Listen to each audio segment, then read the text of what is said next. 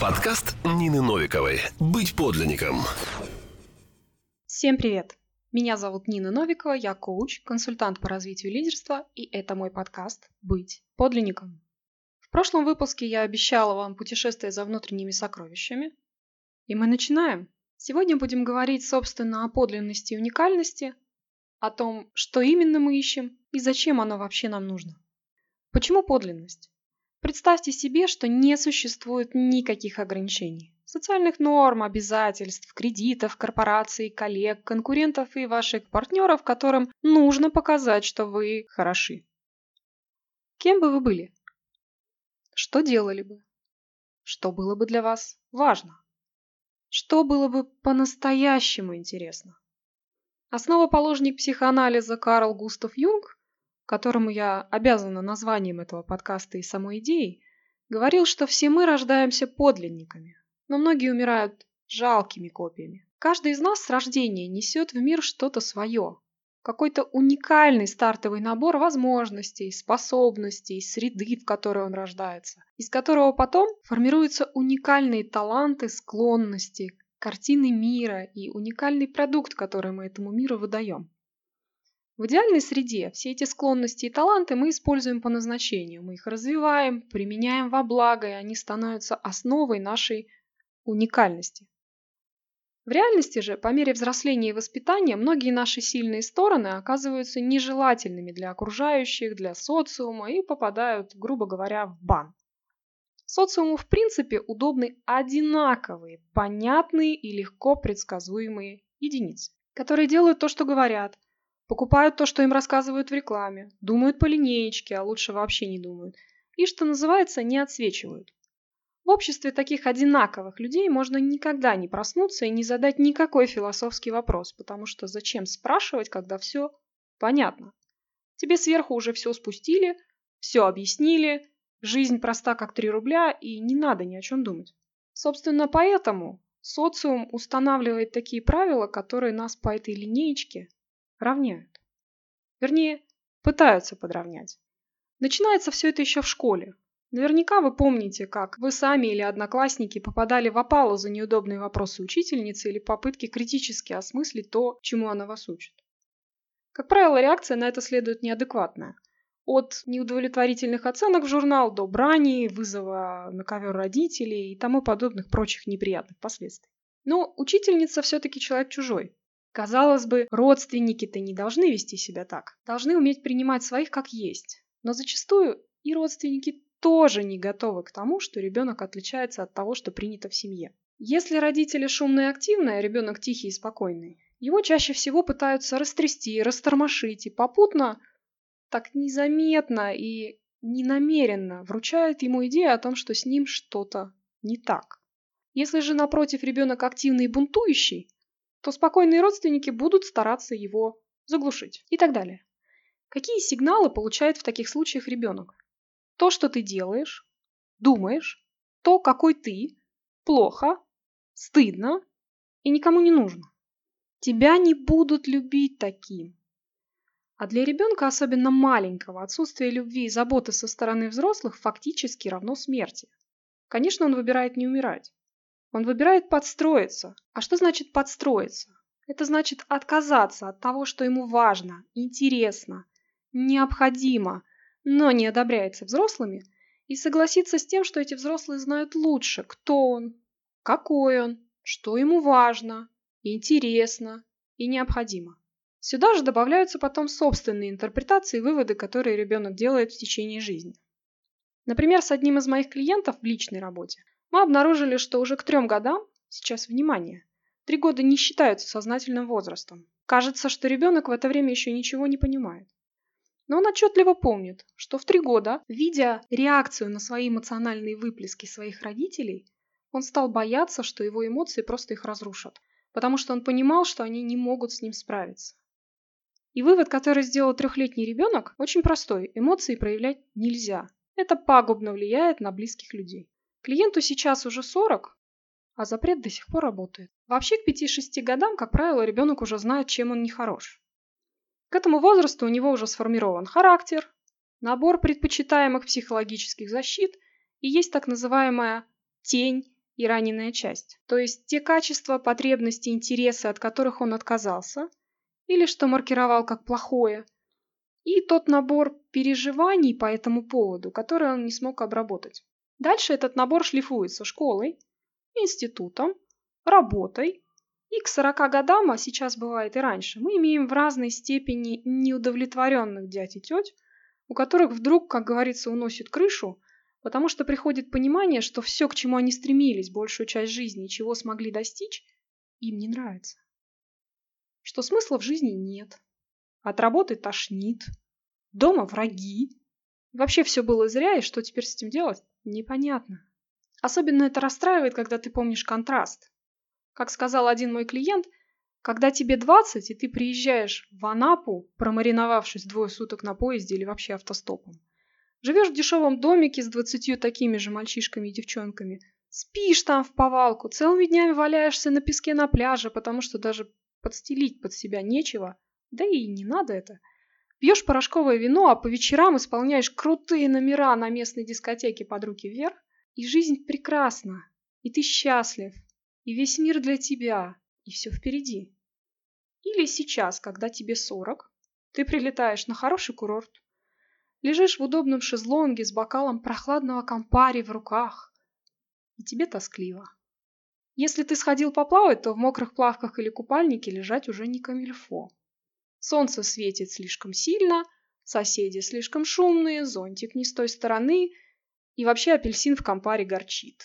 Ну и в целом все отвратительно. То есть условия заметно улучшились, и тебе заметно похужало. Как в том анекдоте, что-то я все пью, пью, а мне все хуже и хуже. То есть ты бежал, бежал за этими целями, за карьерой, деньгами, успехом, добежал, а... Счастья в этом не оказалось.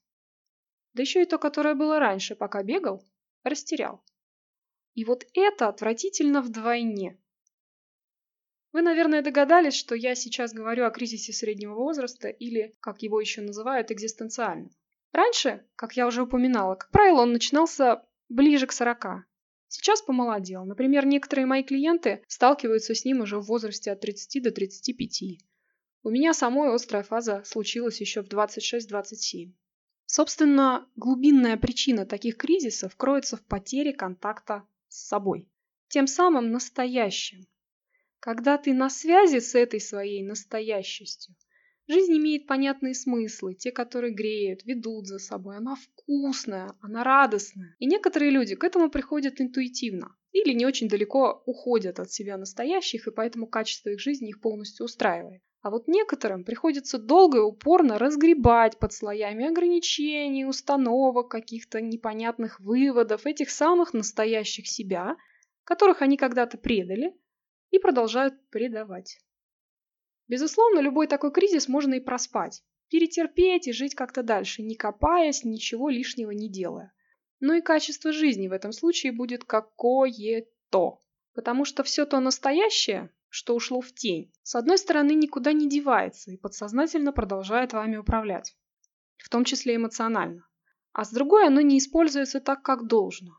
И вот потенциал, который не реализуется, он становится деструктивным. Особенно если его объем очень большой, а пользуетесь вы только маленькой частью. В этом случае обязательно найдутся прекрасные люди, которые будут из вас высасывать все остальное. Я уже упоминала о тени, Тенью называется все то, чего вы не знаете, не помните или не признаете в себе.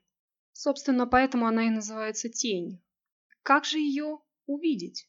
Общее правило тени такое. Мы замечаем и эмоционально реагируем только на то, что имеет к нам какое-то отношение. То есть, если вы видите в других людях что-то, что вас эмоционально цепляет в хорошую или в плохую сторону, значит это имеет какое-то непосредственное отношение к вам – и это один из видов вашей тени. Или это золотая тень, если, видя, как кто-то круто делает что-то, вы думаете, а, ну надо же, как здорово получается, или блин, как я хочу так же. Если бы я тоже так могла. Или это черная тень, если вас что-то в других людях ужасно раздражает, бесит, вы прямо испытываете аллергию, мучаетесь неприязнью к потерпевшему. Ну, например, золотой тенью может быть ваша способность к пению. Допустим, вы никогда не знали, что у вас хороший голос, и вы можете прекрасно петь. В этом случае, глядя на людей, которые прекрасно поют и слушая их, вы будете испытывать вот это ощущение восторга и такого желания тоже это уметь. И при этом думать, ну, я же не смогу, ведь я же не певец, ведь это не имеет ко мне никакого отношения. Так вот, если вы видите эту черту в человеке, или способность, или возможность, или талант, значит у вас есть такой же. Просто он не раскрыт. И если вы пойдете за этим своим восторгом, за этим желанием, будете тренироваться, раскрывать в себе эти способности, то вы сможете достичь того же уровня, как тот человек, который вас восхитил. И, кстати, восхищение – прекрасный маркер для того, чтобы определить, полностью вы реализованы в этой сфере или нет.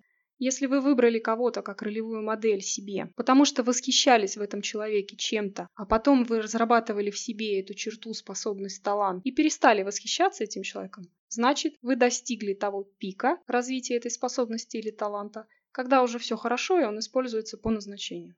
Или пример черной тени. Допустим, вас ужасно бесят люди, которые перебивают других, всем стараются навязать свою точку зрения, рассказать, как правильно жить и тому подобное прочее. Вы всегда очень эмоционально на них реагируете, вы ввязываетесь в спор, начинаете кричать, негодовать, переубеждать, перебивать. То есть делаете все то же самое, что эти люди. Но не признаете себе в этом. Это один из примеров черной тени. И это один из способов ее выявить. Не всегда эта зависимость линейная. То есть, например, если вас что-то раздражает в человеке, либо это может быть ваша собственная, точно такая же черта, на которую вы просто не обращаете внимания. Либо человек делает то, что вы себе делать запрещаете. Может быть, не очень хотите, но у вас есть жесткий запрет. Например, нельзя перебивать. И тогда все люди, которые перебивают, будут вас раздражать. Вы не то чтобы сами очень хотите это делать или сами делаете, наоборот. Вы всегда ждете вежливо, когда человек договорит, чтобы потом высказать свою точку зрения. Но бесит! Это признак того, что, скорее всего, у вас есть какая-то идея о том, что перебивать ни в коем случае нельзя. И это как триггер срабатывает в том случае, когда вы видите, что люди делают то, что вам нельзя. Помимо тени, наше бессознательное содержит еще и сценарий поведения. И вот это самая интересная штука. Потому что нам кажется, что мы принимаем решения взвешенно, осознанно, обдуманно. Мы же взрослые люди, правда? А на самом деле, частенько мы пользуемся схемой, которая сработала пару раз в нашем детстве, и даже этого не замечаем. Например, если в 7 лет, жестко настояв на своем, вы добились того, чего хотели.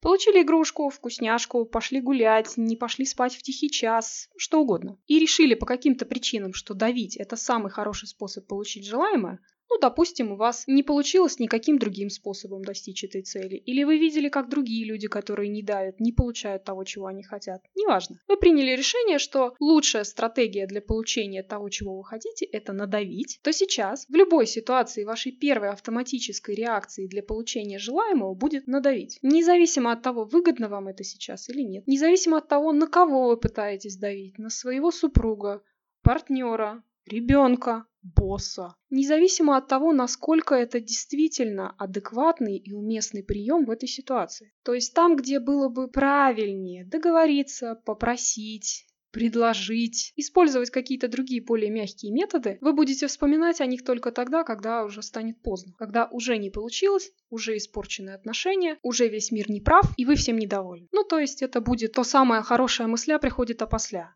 И каждый следующий раз, если вы не будете целенаправленно над этим работать, та же автоматика будет работать таким же образом.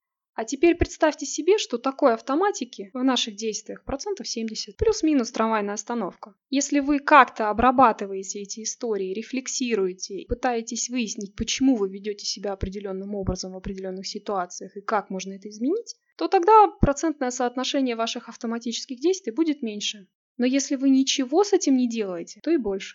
А ведь хочется выбирать, правда? В автоматических действиях на самом деле тоже невкусно. Зачастую ты смотришь потом на результат и думаешь, елки-палки, ну зачем? Зачем я это сделал? А потом раз – и те же грабли. Все потому, что шаблон удобный. Есть режим энергосбережения, который наш ленивый мозг включает по поводу и без. Есть уже понятная, отработанная стратегия и тактика. Давно, правда, отработанная, и результат, правда, от нее хреновый. Но оно есть. И это первое, что мы достаем из себя в виде наших реакций на события, диалоги или еще что-то, потому что оно доступно, потому что оно уже отработано.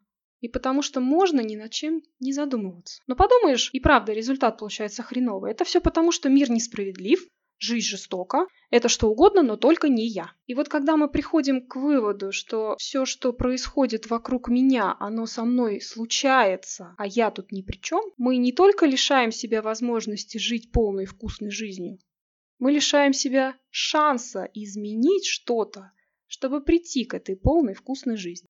Грустно, правда? И у меня есть две новости. Хорошая и хорошая. С точки зрения развития психики, развития нашей комплексности и даже духовности, не в религиозном смысле, а духовности как способности проживать и осознавать трансперсональный опыт, опыт единства со всем живым, глубокой эмпатии, любви, ощущения каких-то высших смыслов и ценностей жизни. Так вот, с точки зрения развития нас как людей, процессы, о которых я рассказала, естественны и нормальны. То есть, если где-то вы стали не настоящим, автоматическим и позабыли себя настоящего и живого, это нормально. Вы нормальный. Если не стали, тоже. Это всего лишь части цикла. Помните, как обычно бывает в сказках, мифах и преданиях? Живет себе герой спокойненько, в своей обычной реальности, делает свои автоматические действия или вообще ничего не делает, просто лежит на печи. Пока не происходит нечто, что вынуждает его отправиться в путь. Становится вдруг нужно кого-то спасти, выполнить какое-то трудное поручение, убить дракона. Жизнь таким образом как бы говорит герою, эй, дружище, ты засиделся, тебе пора переходить на новый виток развития. Вот тебе супер поручение, убери конюшни, перебери проса, убей лернейскую гидру, и возвращайся обратно. В этом путешествии герой обзаводится союзниками, бьется с чудовищами, оказывается на волосок от смерти или вовсе умирает, чтобы потом чудесным образом возродиться. И, самое главное, обретает подарок силы.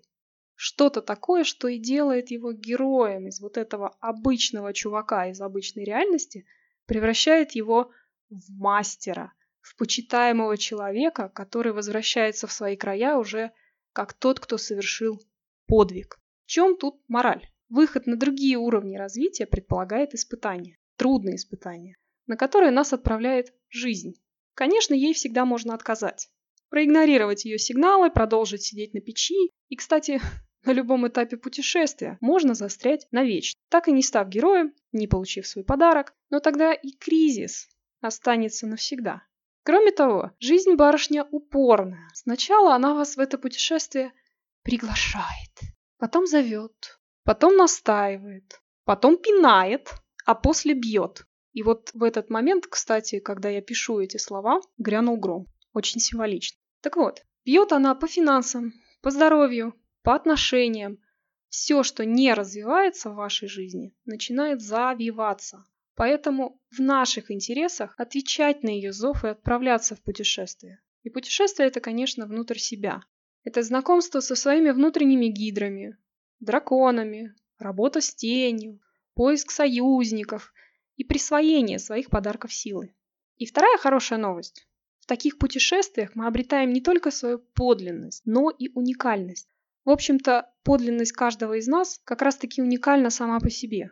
Нет одинаково устроенных людей. С одинаковыми характерами, привычками, талантами, способностями, ценностями нет. Это я вам говорю как человек, который сам много путешествовал внутрь себя и помогает другим это делать. Есть с виду одинаковые маски, которые мы носим в социуме, которым частенько пытаемся прикрутить личную уникальность, особенно когда нам нужно ответить на вопросы о том, почему клиент или работодатель должен обратиться ко мне, а не к кому-то другому. Почему этот человек должен жениться на мне, а не на ком-то другом. Чем я лучше конкурентов? В чем вообще моя персональная миссия? Что такого я несу в этот мир? За что меня должны любить? За что мне должны платить деньги? И так далее. Особенно все это актуальным становится тогда, когда мы работаем над своим личным брендом или брендом компании, особенно если мы являемся ее владельцами. И часто эта работа делается очень поверхностно, в духе «ну вот это слово в тренде, давайте его впишем». Или вот на это сейчас люди очень активно реагируют, давайте возьмем. Оно ну, как-то более-менее нам подходит. И обычно это не срабатывает. Как говорил Станиславский, публика дура, но ты ее не обманешь. Потому что не настоящее мы всегда чувствуем и инстинктивно этому не доверяем. Можем, безусловно, будучи в спячке особенно, покупать или, как говорят, хавать, но любить не будем. Всегда будет ощущение, что ну что-то тут не так. Вот вроде правильные вещи говорит человек, и все красиво упаковано, и прекрасно завернуто. Ну как-то вот я ему не доверяю. Я могу даже не понять, почему, если у меня нет в списке моих компетенций способности рефлексировать над тем, что я чувствую, и я не знаю, как это работает. Но инстинктивно все равно я буду не доверять. Поэтому, если вам важно, чтобы люди правда в вас вовлекались, верили вам и взаимодействовали с вами искренне, находите и показывайте настоящих себя, а не то, что вы хотите сделать своим фасадом. И еще одна важная история в теме уникальности – это необходимость внутренней опоры. Пока вы спящая единица, которая соблюдает установленные порядки и нормы и живет не свою жизнь, у вас всегда есть на что опереться вовне. Какие-то правила, какие-то заданные критерии, совершенно четкие понятия о том, почему это хорошо, а то плохо, этот человек герой, а тот мычащая утка. Так делать можно, а так нельзя, вот это правильно, а здесь нет. Все довольно просто и не нужно ни над чем думать. Всегда есть готовый шаблон, который дан извне. Все очевидно. И, кстати, когда в этой понятной схеме появляются бреши, как в случае, например, с пандемией, когда событие уже есть, а каких-то общепринятых правил, отношения к нему и норм, которые должны регулировать полностью от и до поведения, восприятия и все остальные вещи еще нет, то это жутко фрустрирует. А если вы уже слегка проснулись или готовы проснуться, то вам потребуются ваши собственные критерии выбора, оценки, ваши настоящие ценности и ваш собственный взгляд на многие вещи. То есть эти опоры нужно будет не взять извне, а понять и выстроить внутри себя. Одна моя клиентка недавно сказала на консультации, ты знаешь, у меня достаточно денег, чтобы не вылезать из дома еще долго. Я могу работать удаленно, я совершенно не переживаю о том, что мне нельзя гулять и путешествовать, хотя я люблю гулять и путешествовать. И вообще теперь у меня появилось ощущение, что все можно. Можно быть любой, не нужно оправдывать ничьи ожидания. Если вдруг один из моих многочисленных проектов провалится, мне даже объяснять никому не придется, почему так произошло. И моя репутация никак не пострадает. И теперь я смотрю на все это и понимаю, как много всего в своей жизни я делала для того, чтобы заслужить одобрение окружающих. Чтобы быть как все, делать как принято. Ездить в отпуск в определенные места в определенное время года, потому что так принято среди моих друзей. Браться за определенные проекты, потому что так принято среди тех людей, которые считают меня крутым специалистом. И сколько еще всего такого было? И что, все это было зря? Я все это время жила не свою жизнь? А как теперь мне понять, чего же я, блин, хочу? Как определить, настоящие мои желания или нет? Или я снова пытаюсь под кого-то подстроиться, быть для кого-то хорошенькой, обычненькой, понятненькой? Ответы на все эти вопросы и многие другие как раз дает глубокий контакт с собой, настоящим. Он же дает и совсем другие результаты в бизнесе, кстати. Хотите, чтобы ваша команда, сотрудники слезли с вашей шеи и стали более эффективными? Хотите, чтобы они перестали пререкаться между собой и призывать вас каждый раз решать их проблемы и конфликты? Хотите, чтобы бизнес вышел на другой уровень? Хотите не просто выжить, а преуспеть? Хотите, может быть, другую должность или доход, если вы работаете в найме. А может быть, другие отношения с боссом, коллегами или даже в семье. И вам наверняка сейчас кажется, что для того, чтобы все это получилось, нужно поменять весь мир вокруг. Нет. Начните с себя. Разберитесь, кто вы, как вы действуете, какие ваши настоящие мотивы и потребности. Чего на самом деле вы хотите? Зачем вы делаете то, что вы делаете?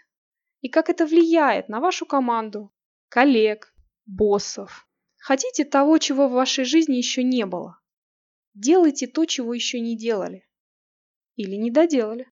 Возвращайтесь к своей подлинности, раскрывайте свой настоящий потенциал и наслаждайтесь результатами. Теперь пара слов о том, как это делать. Первое и самое простое – наблюдайте за собой. Задавайтесь вопросами, почему вы поступаете так или этак, как это влияет на ваши результаты? Каковы ваши мотивы? Как вы создаете вокруг себя то, что вас потом устраивает или не устраивает? Очень важно, ваши ответы должны быть честными лично о вас. Не они меня вынудили, так всегда было или что-то подобное, потому что в этом случае вам не на что влиять. Как правило, мотивы и воля других людей находятся вне зоны нашего влияния. Даже если вы босс, вы можете заставить сотрудника что-то сделать, но качество его работы при этом вряд ли сильно вас порадует. Поэтому ваши выводы должны быть не о том, что не так вокруг вас, а о том, что вы сделали, к какому результату это привело. Например, я повысил голос, потому что не хотел, чтобы все решили, что это мой косяк. Я не хотел быть виноватым. Кстати, про вину забудьте тоже. Все истории с виной создают порочный круг, потому что когда кто-то виноват, мы автоматически начинаем ожидать от него поведения виноватого человека. Что он будет как-то эту вину заглаживать, а мы будем его прощать или будем не прощать. Это порочный замкнутый круг, в котором тот, кто виноват, если он извинился и его простили, то он может и в следующий раз сделать то же самое, снова извиниться и его простят. Или если он не признает свою вину, тогда вы остаетесь в положении проигравшего, того, кому всегда должны то, чего не отдадут. Это все вас не продвигает. Поэтому вместо вины должно быть здоровое чувство ответственности. Я поступил так, это привело к таким последствиям, на людей это влияет вот таким образом, если в следующий раз я хочу другого результата, что я могу сделать по-другому? Открытия ваши, кстати, очень могут быть неприятными. И даже чаще всего на первых этапах они будут неприятными, потому что окажется, что большинство проблем в собственной жизни вы создаете собственными же руками. Неосознанно. И чем раньше вы это поймете, тем лучше. И вторая рекомендация здесь. Если вы хотите устойчивых результатов и решения ваших совершенно конкретных прикладных задач, то, собственно, и в том случае, если вы хотите настоящего глубокого контакта с собой со всеми его бонусами, эта рекомендация тоже подойдет. И звучит она так. Обращайтесь к профессионалам. Не на правах рекламы это говорю, хотя ко мне, безусловно, тоже можно обратиться. Просто самостоятельно, находясь внутри своей собственной системы, вы не можете увидеть себя целиком. Как вы не видите собственный затылок. Для этого вам как минимум нужно зеркало. И вот профессионал, специалист, который занимается такой работой регулярно, и будет для вас таким зеркалом. За счет этого вы будете двигаться быстрее и эффективнее. Подробно о том, как я работаю, можно почитать у меня в Инстаграме или написать мне запрос в Директ. И, конечно, я буду рада вашим комментариям и вопросам по этому выпуску. Что вы думаете о темах подлинности и уникальности? Какие, может быть, у вас остались вопросы?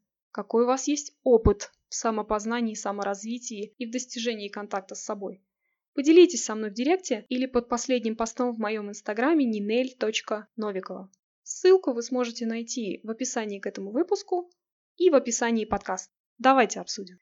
Ну а я благодарю вас за внимание, жду ваших комментариев и жду вас в следующем выпуске – где мы подробно поговорим о том, из чего мы состоим как люди. Что такое маски, эго, самость, для чего они нужны и как с этим быть. С вами была Нина Новикова и подкаст «Быть подлинником». До встречи в следующем выпуске и будьте подлинниками. Подкаст Нины Новиковой «Быть подлинником».